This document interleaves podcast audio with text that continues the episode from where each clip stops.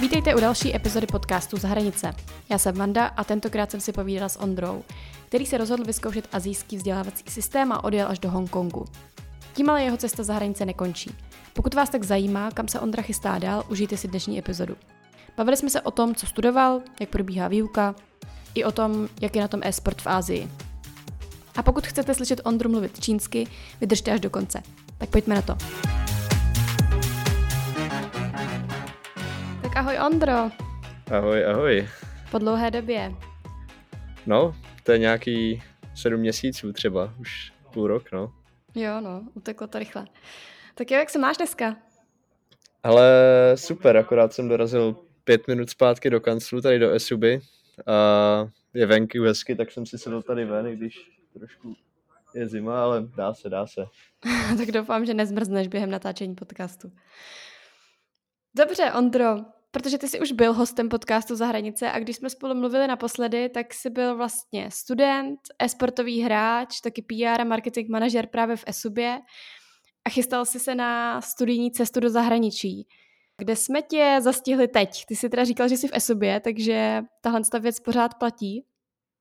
Jo, tak jak jsem už vlastně tady zmínil, tak víceméně jsem v Esubě začal tam, kde jsem skončil před tím půl rokem vlastně. Tam se změnilo to, že jsem si trošku zkrátil úvazek, nechodím do kanclu vlastně pětkrát v týdnu, ale třikrát tím, že mě čeká psaní bakalářské práce a státnice plus já jsem tak jako mimo to, mimo SUV vždycky pomáhal kamarádům, který vlastně mají obchod s botama, resellují limitované tenisky, tak jsem jim pomáhal s marketingem a za ten půl rok se kluci dost rozrostli, takže víceméně tam jsem se taky teď trošku odchýlil a věnuju tomu nějaký, nějaký čas měsíci. A můžeš nám připomenout ještě, kde jsi vlastně byl na té studijní cestě na Erasmu? Jo, určitě. On to nebyl jako přímo Erasmus, ona to byla uh, mezifakultní dohoda od uh, vlastně Univerzity Karlovy a byl jsem na semestru vlastně zimním v Hongkongu na Hongkong Baptist University, kde jsem studoval obor marketingové komunikace a PR.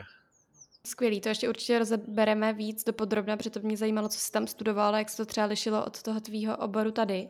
Ale Vysvětli mi teda, jaký je v tom rozdíl mezi Erasmem a tou mezifakultní dohodou, nebo mezi univerzitní?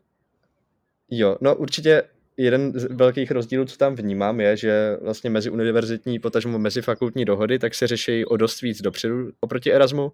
Já, když jsem tam vlastně odlítal, tak si pamatuju, že na zimní semestr 2021 jsem musel už minulý rok jakoby v říjnu mít odevzdanou přihlášku s tím, že jakoby v lednu jsem věděl, jestli jsem přijatý či ne. To si myslím, že je jako jeden z velkých rozdílů oproti Erasmu, protože tam se dávají přihlášky někdy si myslím tak jako únor, březen. A zároveň tím, že já jsem si vybral Ázii, tak to bylo dost administrativně náročný, jelikož tam vlastně do toho ještě zasáhl covid a tím, že jsem byl v Hongkongu, tak tam vlastně fungovala že jo, nulová tolerance na nový případy, takže o to jsem to měl těžší, že jsem vlastně měl o dost víc uh, byrokracie s tím. Každopádně si myslím, že to mohl být jeden z faktorů, že ostatní studenti volili tu komfortnější cestu Erasmu, ale já jsem si to vlastně oběhl všechny ty podpisy, všechny ty dokumenty, co jsem potřeboval a ono to, ono to nějakým způsobem vyšlo. Takže jsi to trochu stížil, ale stálo to za to. Určitě. A přijímací řízení probíhalo podobně, nebo je se to taky hodně liší? Víceméně je to dost podobný. Tam, co si tak vzpomínám, tak jsem musel mít nějaká doporučení od uh, vlastně profesorů, doktorantů z mé univerzity, plus jsem posílal eh, CV a motivační dopis. A to si myslím, že se neliší, neliší od Erasmu nějakým způsobem. Akorát v Erasmu je fakt, Erasmus je jako propracovaný do toho detailu, že tam má člověk na všechno šablony, tady jsem si všechno musel víceméně jakoby obstarávat sám a všechny lidi kontaktovat napřímo, což třeba skrz Erasmu má člověk nějakýho jako referenta, který, to, který mu jako dost pomáhá. Samozřejmě v tomhle mi dost pomáhalo taky zahraniční oddělení naší univerzity, ale jak říkám, toho, toho papírování, té byrokracie tam bylo o dost víc.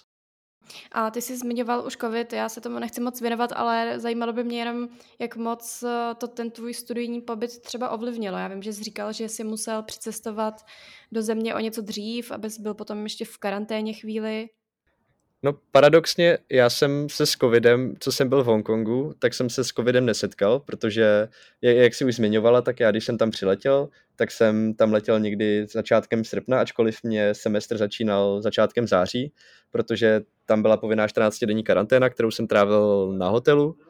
A co se týče jako dalšího studia, tak se normálně fungovalo v offline režimu, chodilo se normálně do tříd, nebylo to nějakým způsobem distančněji, akorát byly hodně přísné opatření, když dám příklad, tak to, to je jako tady, když eh, samozřejmě jako roušky, respirátory ve třídách, ale když jsem šel třeba na kampus, tak jsme si eh, museli měřit po každé teplotu, když šel člověk do budovy, musel jsem každý den vyplňovat health declaration, že nemám žádné covidové příznaky, ale vlastně tahle ta přísnost a preciznost vedla k tomu, že já jsem za celou dobu toho pobytu, tak vlastně v Hongkongu nebyl žádný lokální případ covidu.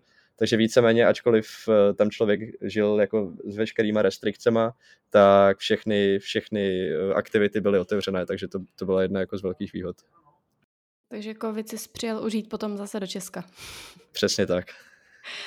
Dobře, tak jo, tak eh, přesuňme se k tomu zajímavějšímu a to je právě to studium. Co teda konkrétně si tam studoval a vlastně by mě pak ještě zajímalo, jestli univerzita tady v Česku ti všechny ty předměty, ty zkušenosti uzná a budeš normálně pokračovat dál? Jasný, tak když to vemu takhle jako zezadu tu otázku, tak vlastně univerzita už mi všechny ty předměty uznala. Já jsem vlastně předtím, než jsem odjížděl, tak jsem univerzitě předkládal nějaký seznam předmětů, který tam chci studovat. Měl jsem nějakým způsobem jako informace, o čem ty předměty jsou. A já tím, že už jsem za ty dva roky, co jsem vlastně bakaláře studoval, tak jsem si splnil všechny povinné předměty, takže jsem ani nemusel řešit to, zda mě univerzita případně uzná jako povinné, takže já jsem si to všechny ty předměty, co jsem dělal, měl víceméně jako volitelné. A když vemu, co jsem tam studoval, to už jsem nějakým způsobem taky v úvodu nastínil, tak jsem tam studoval marketingovou komunikaci. Přesněji řečeno jsem tam byl na fakultě filmu, komunikace a hudby, což vlastně ve výsledku bylo super v tom, že tam ty předměty byly o dost jiné, než třeba nám tady jako z Karlovy univerzity.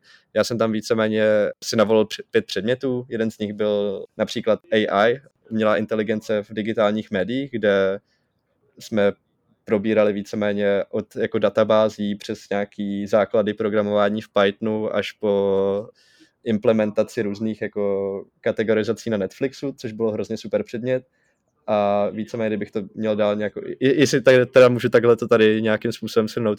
Určitě, Určitě, je to úplně skvělý, úplně se zájmem tě poslouchám. Jo, jo. Pak třeba jsem měl předmět vizuální komunikace, který jsem vlastně absolvoval už eh, na Univerzitě Karlově se stejným názvem. Akorát tam se to lišilo v tom, že nás vlastně učil člověk, který si prošel 30 let v agenturách, vlastně navrhoval grafický designy různých velkých brandů, bank v Ázii a hodně se nám snažil jako předat ve vizuální komunikaci nějaké jako chápání estetiky, hodně jsme tam dělali v, v ilustrátoru vlastně, pak nás chtěl trošku i zasvětit do nějaký jako do fotografie, takže jsme měli, byla to taková hodina, kdy vlastně jako se snažil, nebylo to, že by nám jako bychloval do nás teorii, ale vlastně se jako ze svých zkušeností nám snažil předat nějaké jako chápání, cítění pro, pro estetiku, pro fotografii a vlastně na základě toho jsme my dělali nějaké průběžné úkoly, takže to byl taky, taky jeden ze super předmětů, a z kterého jsem si dost odnesl. Dál jsem tam vlastně jeden, jeden, jeden předmět věnoval základům mandarínské čínštiny, což pro mě jako člověka, který se s tím nikdy nesetkal, bylo, bylo dost obtížný, ale zase jako paní, paní profesorka z mainlandu vlastně byla skvělá, snažila se nám ten jazyk, vlastně jako věděla, že když tam má skupinu exchange studentů, tak asi za ten půl rok jako nás úplně nenaučí mluvit perfektně plyně čínsky, ale snažila se víceméně na, zase nějak jako namotivovat do toho studia, učit nás základy, ať už jako mluveného slova, různé uh, intonace a tak dále, výslovnosti, ale i třeba nějaký základní, základní znaky čínský, abychom víceméně mohli přečíst nějaké úplně jako základní texty, takže to bylo taky hrozně zajímavé pro mě. No a pak jsem tam měl zákaznické chování, consumer behavior, což bylo taky hrozně super, tam nás třeba ta samotná paní profesorka motivovala, snažila se nás jako zapojit do, ty, do těch hodin, že vlastně oproti oproti výuce, co jsem zvyklý v Česku, tak ona měla takový systém, že nás vlastně za aktivitu nějakým způsobem jako odměňovala. Odměňovala ve smyslu, že jsme mohli získat body, které se nám pak započítávaly do výsledného hodnocení. A to vlastně vedlo k tomu, že ty studenti tam nějakým způsobem se snažili zapojovat a ona tu hodinu měla i tak postavenou, že vždycky v prezentacích měla nějaké jako case studies a my jsme vlastně našimi názory doplňovali pak výslednou podobu té prezentace a ona nám to buď, buď jako potvrdila nebo vyvrátila a vlastně to byla jako forma takové diskuze. No a když to vemu obecně, teď jsem mluvil dost konkrétně, jak se tam lišil ten systém výuky, tak si myslím, že to bylo víceméně o dost praktičtější. Ona samotná třeba ta hodina, ta, ta, ta jedna, jedna lekce tam netrvá hodinu a půl, jak je třeba zvykem v Česku, když je, když je přednáška nebo, nebo vlastně nějaký cviko, ale ten předmět tam má tři hodiny.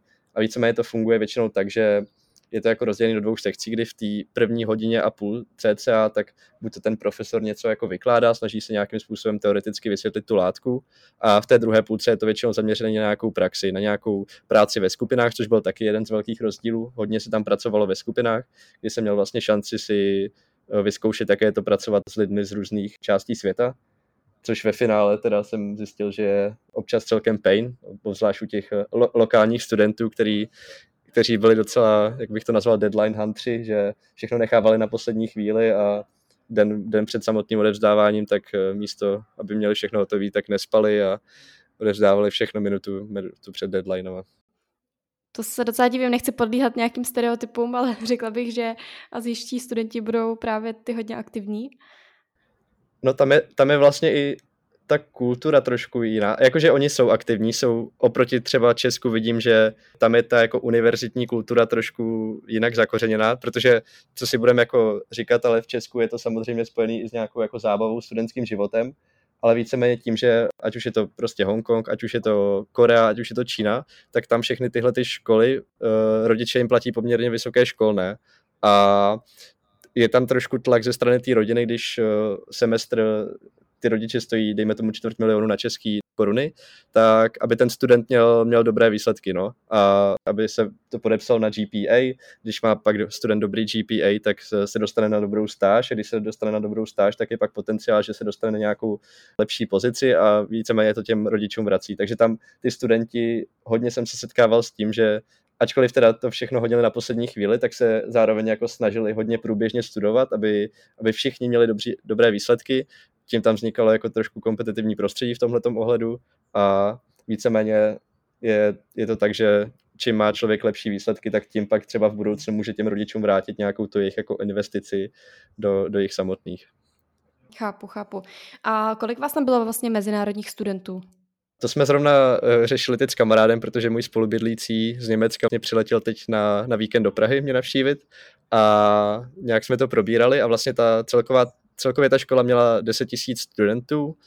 Já ne, nebudu počítat teď jako mezinárodních studentů, že tam byli lidi z eh, pevninské Číny a vlastně z Hongkongu, protože tam se to jako taky rozlišovalo, ale bylo nás tam zhruba nějakých 120 až 130 mezinárodních studentů na 10 tisíc lokálních studentů. Tak to se mi zdá, že je docela málo. Je, je to málo a já si myslím, že to bylo i částečně způsobené tou situací. A třeba pak, eh, co se týče Čechů v Hongkongu, tak v tu chvíli tam na exchange bylo nějakých šest lidí. Vlastně se všema jsem se znal, byli to lidi jako z ekonomky nebo z ČVUT. Plus je v Hongkongu vlastně jeden, jeden student, můj kamarád Vojta, který tam studuje full time čtyři roky. Získal tam stipendium a teď tam je zavřený, protože tam mají uh, hodně, hodně restrikcí. Mě by ještě, Ondro, zajímalo, jak probíhaly zkoušky. Předpokládám, že si v těch předmětech, který jsi zmiňoval, tak nějak zakončoval. Jo, určitě. Hodně se to teda lišilo předmět od předmětu, ale kdybych měl nějak jako to rozebrat, tak víceméně kdybych měl dát jako obecně, tak samotná jako výsledná známka se hodnotila z nějakého midterm testu, který byl většinou teda v polovině semestru, závěrečné zkoušky, která měla buď formu nějaké závěrečné práce nebo nějakého závěrečného testu a pak byl člověk hodnocený taky za docházku, za aktivitu v hodinách a za skupinovou práci, která byla vlastně ve všech předmětech.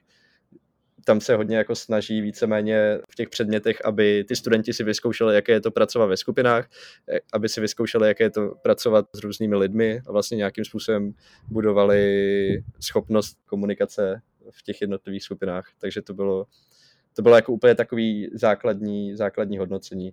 A fakt se to tam pak jako lišilo předmět od předmětu. Třeba jak jsem zmiňoval tu vizuální komunikaci, tak tam se jako vůbec nebyla žádná jako finální zkouška, tím, že ten profesor byl takový víc, jak bych to řekl, jako open-minded, tak nám vlastně dával prostor k tomu, ať my jsme měli tři nějaké úkoly, které jsme měli do konce semestru splnit.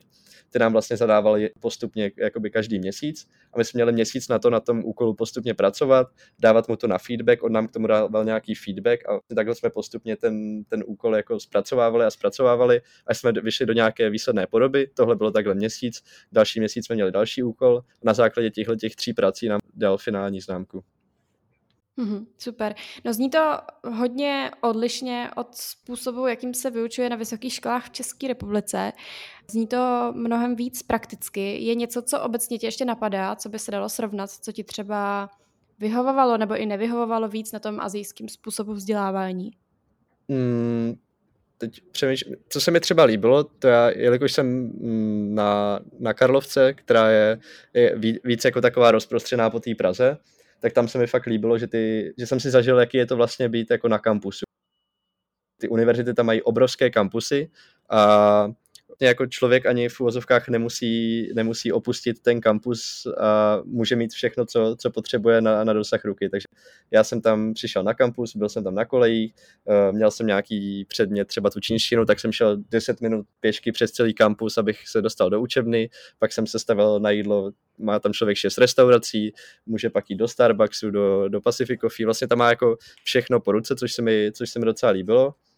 A co se mi naopak třeba ze začátku jsem s tím jako bojoval, tak bylo trošku taková stydlivost nebo odtažitost těch lokálních studentů, tím, že ta výuka probíhala v, celá v angličtině a oni ačkoliv teda někteří z nich umí fakt jako dobře anglicky, tak ta jejich kultura jim mm, trošku jako vlastně se stydí před nikým mluvit, aby se jako ne, neponížili před ním. Takže třeba se mi na první hodině, úplně na mý první hodině v pondělí, když jsem přišel na předmět, tak jsem si sednul, byl jsem tam jeden z prvních a teď tam přicházeli ty, ty azijští studenti a všichni si sedali jinam než ke mně a vlastně jsem si přišel jako, já jsem tam byl právě jediný exchange student na té hodině a přišel jsem si jako takový, že dobrý, no tak teď jsem tady jako sám, nikdo se se mnou nechce bavit ale což jako pak se v průběhu, jak jsem začal poznávat, jak se, jak se k ním chovat, tak se to jako měnilo, ale bylo to taková jako rána, že si člověk přijde, že tam úplně jako v tu chvíli nepatří, no. Tak to je něco asi, co patří k té zkušenosti, že si projdeš i takovýmhle, takovýmhle stavem, ale vnímám z toho, jak o tom mluvíš, že ta celková zkušenost je velmi pozitivní. Jo, já jsem hrozně rád. Těžko, těžko, se mi, těžko se mi odlítalo z Hongkongu zpátky tady do, do Česka, ale samozřejmě byla to jako skvělá zkušenost určitě v tomhle ohledu. A nalákalo ti to třeba na to, že by si dál přemýšlel o nějakým dalším studiu v zahraničí? Ale to je skvělá otázka, nalákalo mě to velmi, protože vlastně teď v sobotu jsem si byl dělat uh, jazykový certifikát TOEFL, abych se mohl hlásit na, na zahraniční univerzity, kde teď mám v plánu se hlásit na, uh, na magistra na Tajvan, po případě chci zkusit i Koreu a zároveň se tady hlásím i tady na Karlovku, no. Ale zase je to, je to, trošku si připadám, že jsem se vrátil rok zpět, kdy tady každý den řeším nějaký dokumenty, které je potřeba odevzdat a řešit jako hrozně moc problémů. Tím, že se ještě hlásím napřímo na ty univerzity a řeším i nějakou možnost jako nějakých stipendií a tak dále, tak je to, je to šílená administrativa a ale zase, jako jestli, jestli tahle ta administrativa bude stát za to, že budu mít možnost pak někde dva roky studovat a poznávat, eh, poznávat novou zemi, tak to za to určitě stojí. A zůstal jsi teda u Ázie, láká tě, láká tě studovat právě tam?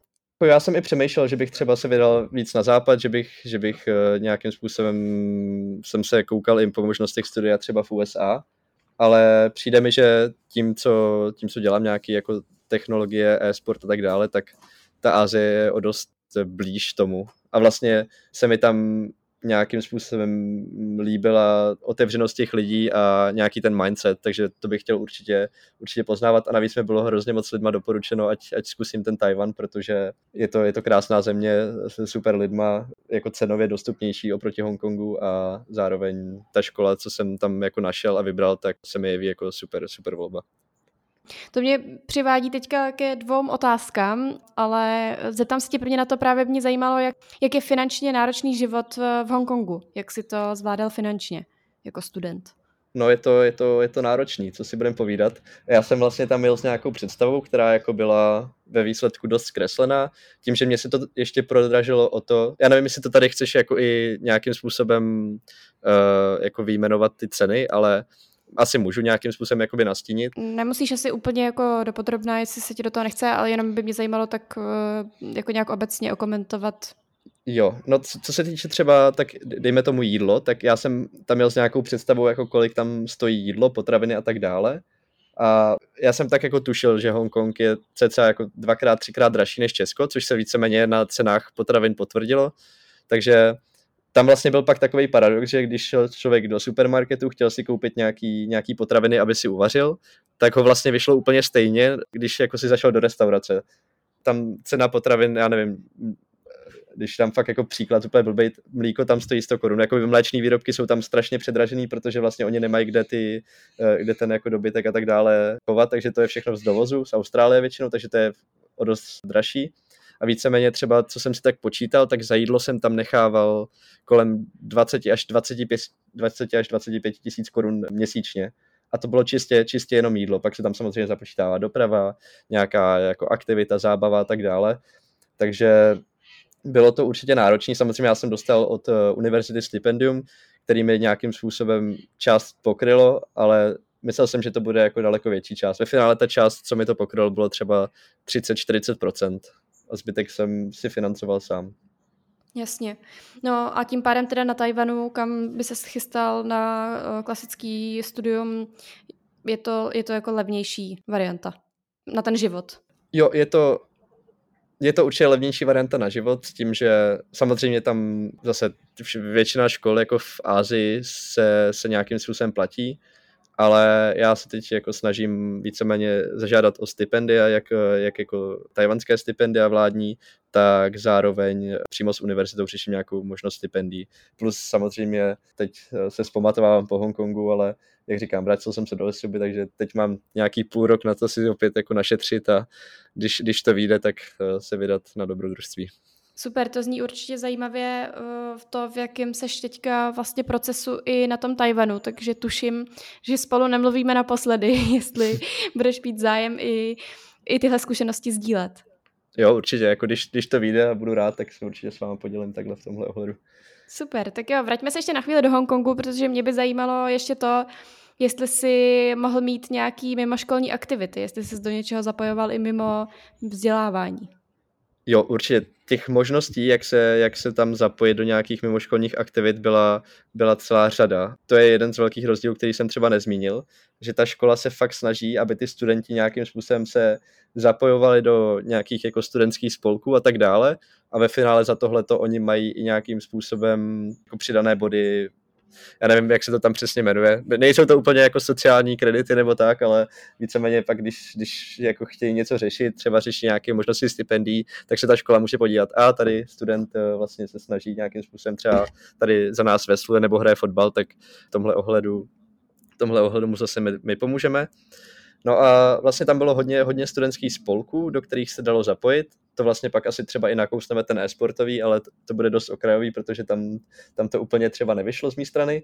Ale třeba například ze školou vlastně byla možnost chodit na tajský box, eh, takže jsem, což víceméně škola jako plně hradila, takže jsem jednou týdně chodil ze spolužáky na tajský box, jednou týdně jsem chodil na fotbal, všechny sportovní centra byly, byly zdarma, takže člověk měl možnost jako chodit jednou týdně na badminton, a taky víceméně škola pořádala třeba různé aktivity, různé výlety pro exchange studenty, takže jsme podívali do uh, rybářské vesnice tam Tejou, nebo jsme uh, vlastně jeli do zábavního parku, do Ocean Parku.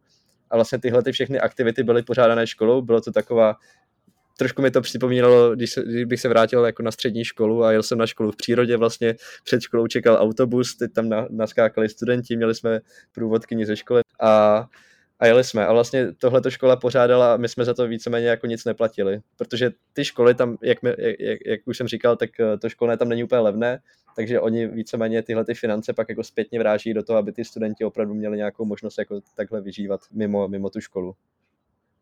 A co ti bude z Ázie nejvíc chybět? Jo, spoustu věcí, určitě spoustu, jídlo. spoustu kamarád, no a jídlo, to jsem, to bylo, nejdřív jsem to chtěl trošku být jako humanistický a dát tam lidi před jídlem, ale samozřejmě, samozřejmě jídlo.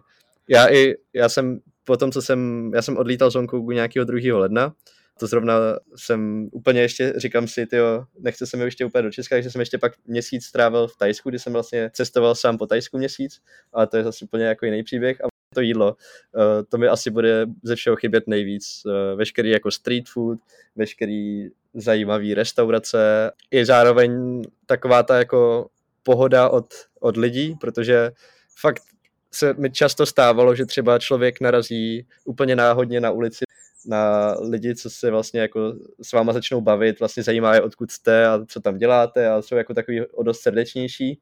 A to mi třeba přijde, že nechci samozřejmě nějak jako, nějak jako bejt, bejt hnusný nebo tak, ale tohle mi tady třeba pak jako chybělo. Já jsem se teď přestěhoval, přestěhoval do centra na, na Národní a první, co jsem udělal, když jsem přiletěl, tak druhý den jsem se šel projít po Staromáku, tak jsem se tam jako užíval ty pohledy a hned tam na mě nějaký člověk mi tam pomalu vyzval na, na souboj, kdy jsem vlastně se na něj špatně podíval, takže to bylo takový jako návrat, ale takže i ty, i ty, i ty lidi, no. Jídlo samozřejmě. tak jo, to jsou skvělé zkušenosti.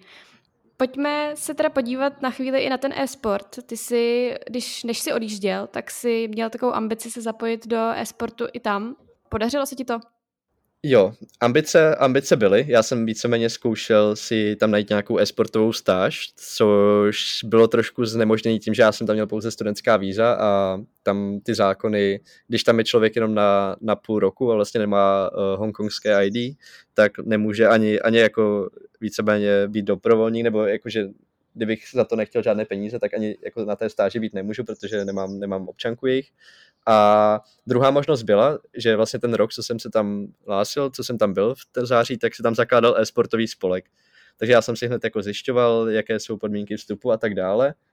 No ale tam, tam byla jediná, jako určitě super, poznal jsem se s těma lidma, jediná bariéra, která to celý pak jako znemožnila, byla, že oni se tam bavili kantonsky a neměli to jako vedený v, v angličtině ten první rok. Takže veškeré aktivity, co oni pořádali, tak byly v kantonštině, což mě s, s základem mandarinský čínštiny, kdy jsem se uměl pozdravit, říct, kolik mi je a že jsem z České republiky, tak jsem jako se nějakým způsobem stačilo. Ale jako co jsem, já, já jsem je tak jako po očku sledoval, co se tam tak jako děje na, na, v esportu na těch univerzitách a je to tam jako o dost rozvinutější než třeba tady v Česku, protože jak už jsem zmínil, je tam spoustu těchto těch zájmových eh, v jako kroužků, a každá škola má takhle nějaký jako e-sportový, e-sportový kroužek nebo e-sportový spolek, který třeba pořádá pro ty studenty turné. Já je furt nějakým způsobem sleduju a vlastně teď si tam uspořádali Ligu v League of Legends, Ligu ve Valorantu, tohle to tam má každá univerzita, takže myslím si, že jako je to tam docela teď ještě v plenkách, ale myslím si, že třeba za, za rok, za dva se bude stávat, že tam ty univerzity budou mít vlastně i univerzitní týmy a budou jako napříč těma univerzitama v Hongkongu nějakým způsobem bojovat v nějakých turnajích a tak dále, jako je to v obyčejném sportu. Takže jsi odvezl i nějaké zkušenosti tady z toho prostředí, přestože se to nepodařilo realizovat úplně tak, jak jsi asi představoval.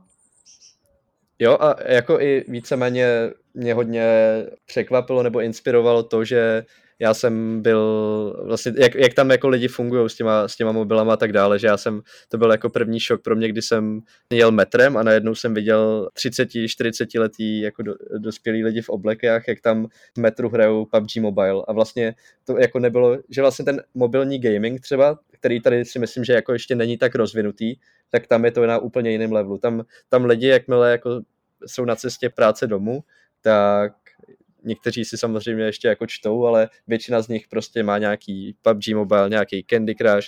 Viděl jsem poprvé v životě nějakou 50-60 letou paní, která tam swipeovala jako na Tinderu, takže to bylo jako taky překvapení. To se úplně jako není gaming, ale víceméně to trošku souvisí s tím, jak, je tam, jak jsou tam ty mobilní zařízení a ten gaming potažmo mobilní jako o dost víc rozvinutý než, než kdekoliv jinde v Evropě, takže to mě celkem překvapilo. Je ještě něco jiného, co tě na Ázii překvapilo?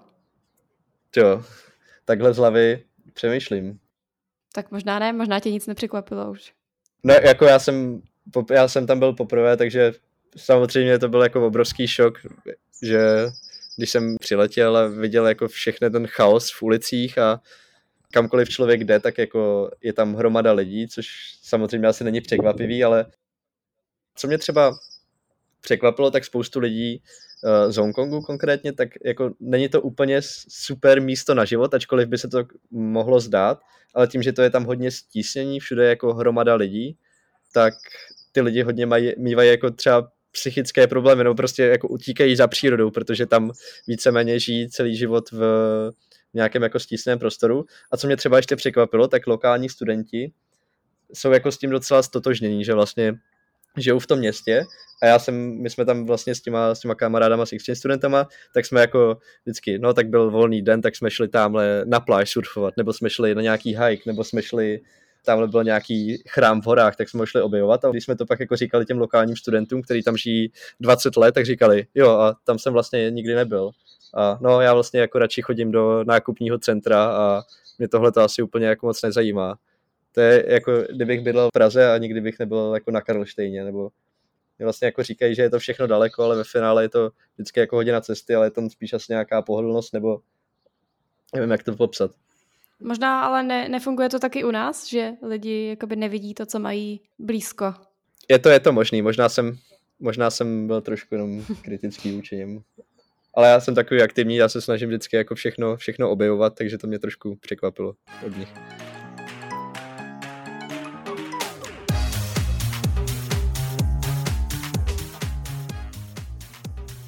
Dobře, máš nějaký doporučení nebo radu pro studenty, kteří uvažují o studiu v zahraničí? Co bys jim řekl? Tyjo, nebát se toho, nebát se toho, protože byla to jako jedna z nejlepších zkušeností, která mě asi, asi potkala. A já si myslím, že hodně, hodně studentů třeba obecně se na to jako nepřipravuje dopředu, ale možná to je jako jedna z takových rad nehoní, na, nehoní všechno na poslední chvíli, ale nějakým způsobem si to jako rozplánovat, třeba se si konkrétní kroky, které k tomu mm, podání přihlášky, nevím, a tak dále jako vedou a fakt se toho nebát, třeba i když si člověk myslí, že má jako nějaký, nějaký třeba horší angličtinu, tak tím, že tam přijde do kontaktu jako se spoustu lidma, tak uh, za prvý ho to hodně obohatí, co se týče jako lidí, poznání nových kultur. A za druhý i ta angličtina si myslím, že třeba není taková, není taková bariéra a třeba spoustu francouzských studentů, kteří byli na stejné univerzitě, tak bych řekl, že jako viděli angličtinu třeba čtyři roky předtím, než vlastně se na tu jako školu dostali. Takže to je spíš jenom o to se nebát a udělat ten krok kupředu. Ondro, já se musím ještě zeptat, eh, když jsi teda měl jeden semestr čínštiny, jestli bys nám byl schopný něco říct? Jo, to je... Ty jsi říkal, hodně... si umíš představit a říct, kolik je. Jo, no teď tady zrovna kolega je na, na pauze, tak ale můžu tady, můžu tady, můžu tady eh, něco, něco, čínsky, něco čínsky říct. 我是这个人，呃，我叫 Wenry，呃，No, asi bych to takhle, asi bych Super. to takhle. Děkujeme moc. Ondro, to je všechno. Díky moc za sdílení tvých zkušeností. Myslím si, že to je úplně skvělý příběh a doufám, že se ještě uslyšíme. Jo, já si doufám, že se taky ještě uslyšíme. Díky moc. To už je i z dnešní epizody všechno. Pokud vás zaujal e-sport a uvažujete o tom, že byste se této oblasti chtěli věnovat, podívejte se na stránky české organizace ESUBA. Najdete tam spoustu možností, jak se zapojit. Na webu esportuniverzita.cz najdete i možnosti studia v zahraničí. Už v příští epizodě se můžete těšit na příběh z Nizozemska. Napište mi, jestli vás podcast baví, ale i to, jestli se ptám na věci, které vás zajímají. Tak zase příště.